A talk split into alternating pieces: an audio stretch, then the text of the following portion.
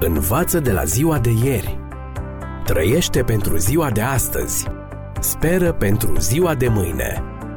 Ascultă emisiunea Timpul Speranței și vei căpăta speranță în ziua de mâine.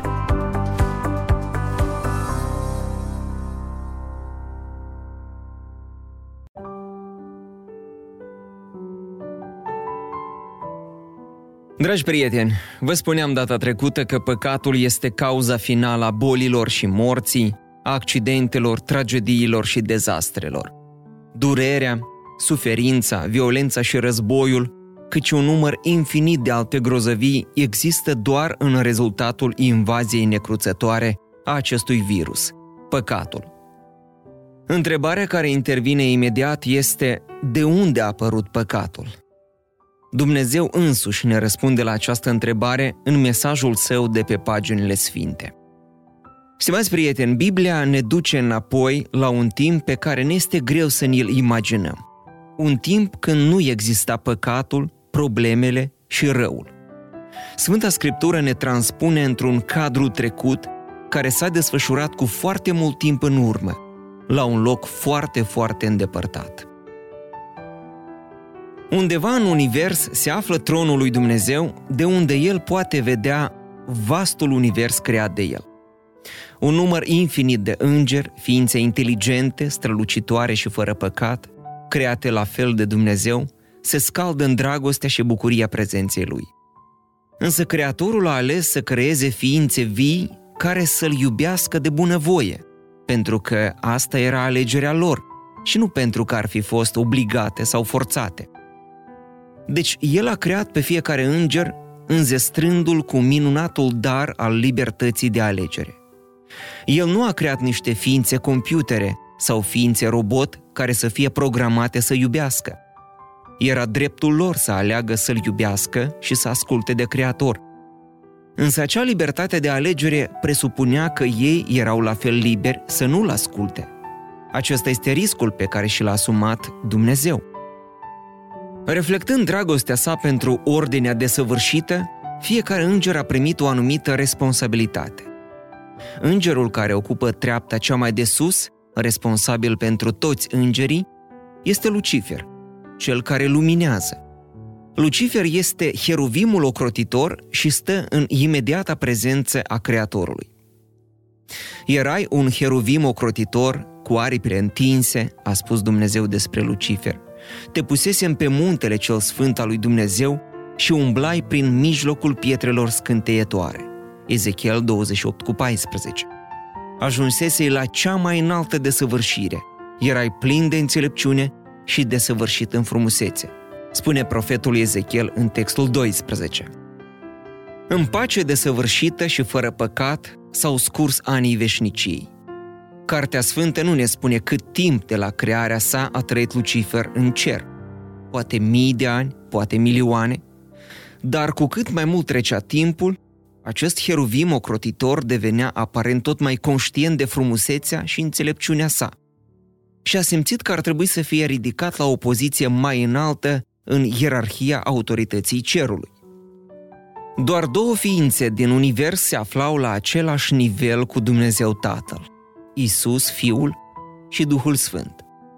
Lucifer știind că Dumnezeu este corect și drept, a dedus că foarte curând, fără îndoială, Dumnezeu va recunoaște creșterea lui personală, realizările și calificarea sa și îl va promova la poziție egală cu cea a Fiului și a Duhului.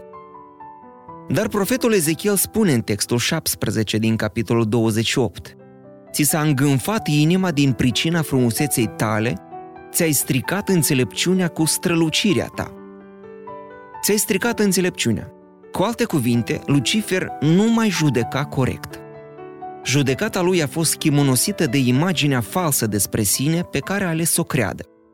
Datorită înțelepciunii, poziției și frumuseței, Lucifer a început încet câte încet să se considere mai important în schema cerului decât era de fapt. El a devenit mândru, el a devenit egocentric.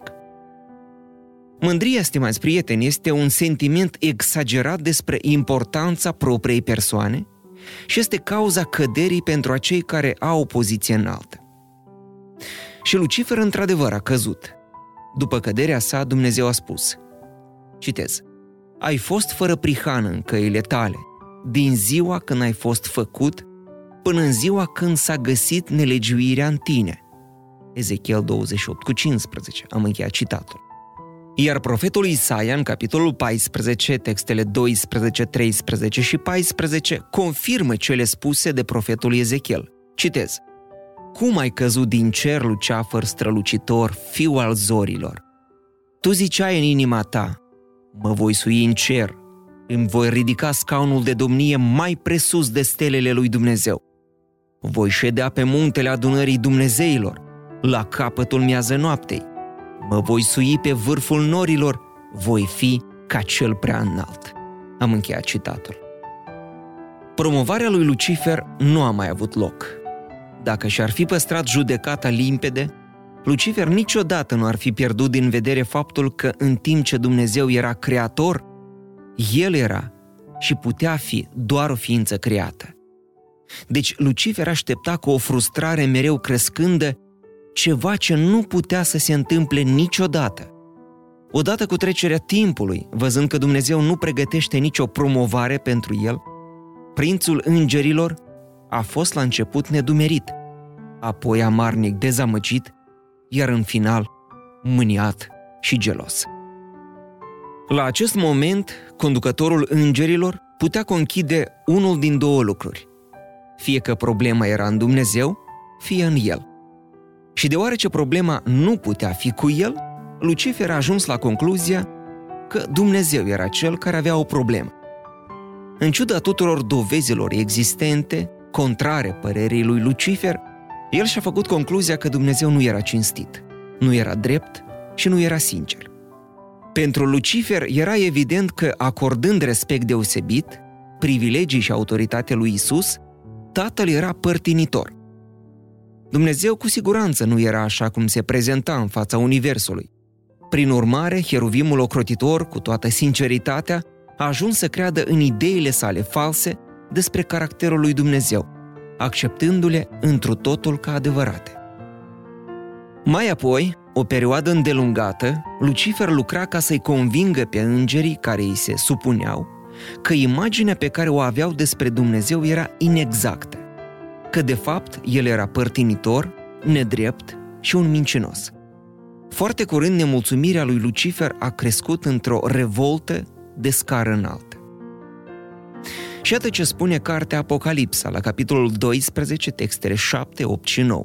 Citez. Și în cer s-a făcut un război. Mihail, adică Hristos, și îngerii lui s-au luptat cu Balaurul. Și Balaurul cu îngerii lui s-au luptat și ei, dar n-au putut birui. Și locul lor nu li s-a mai găsit în cer.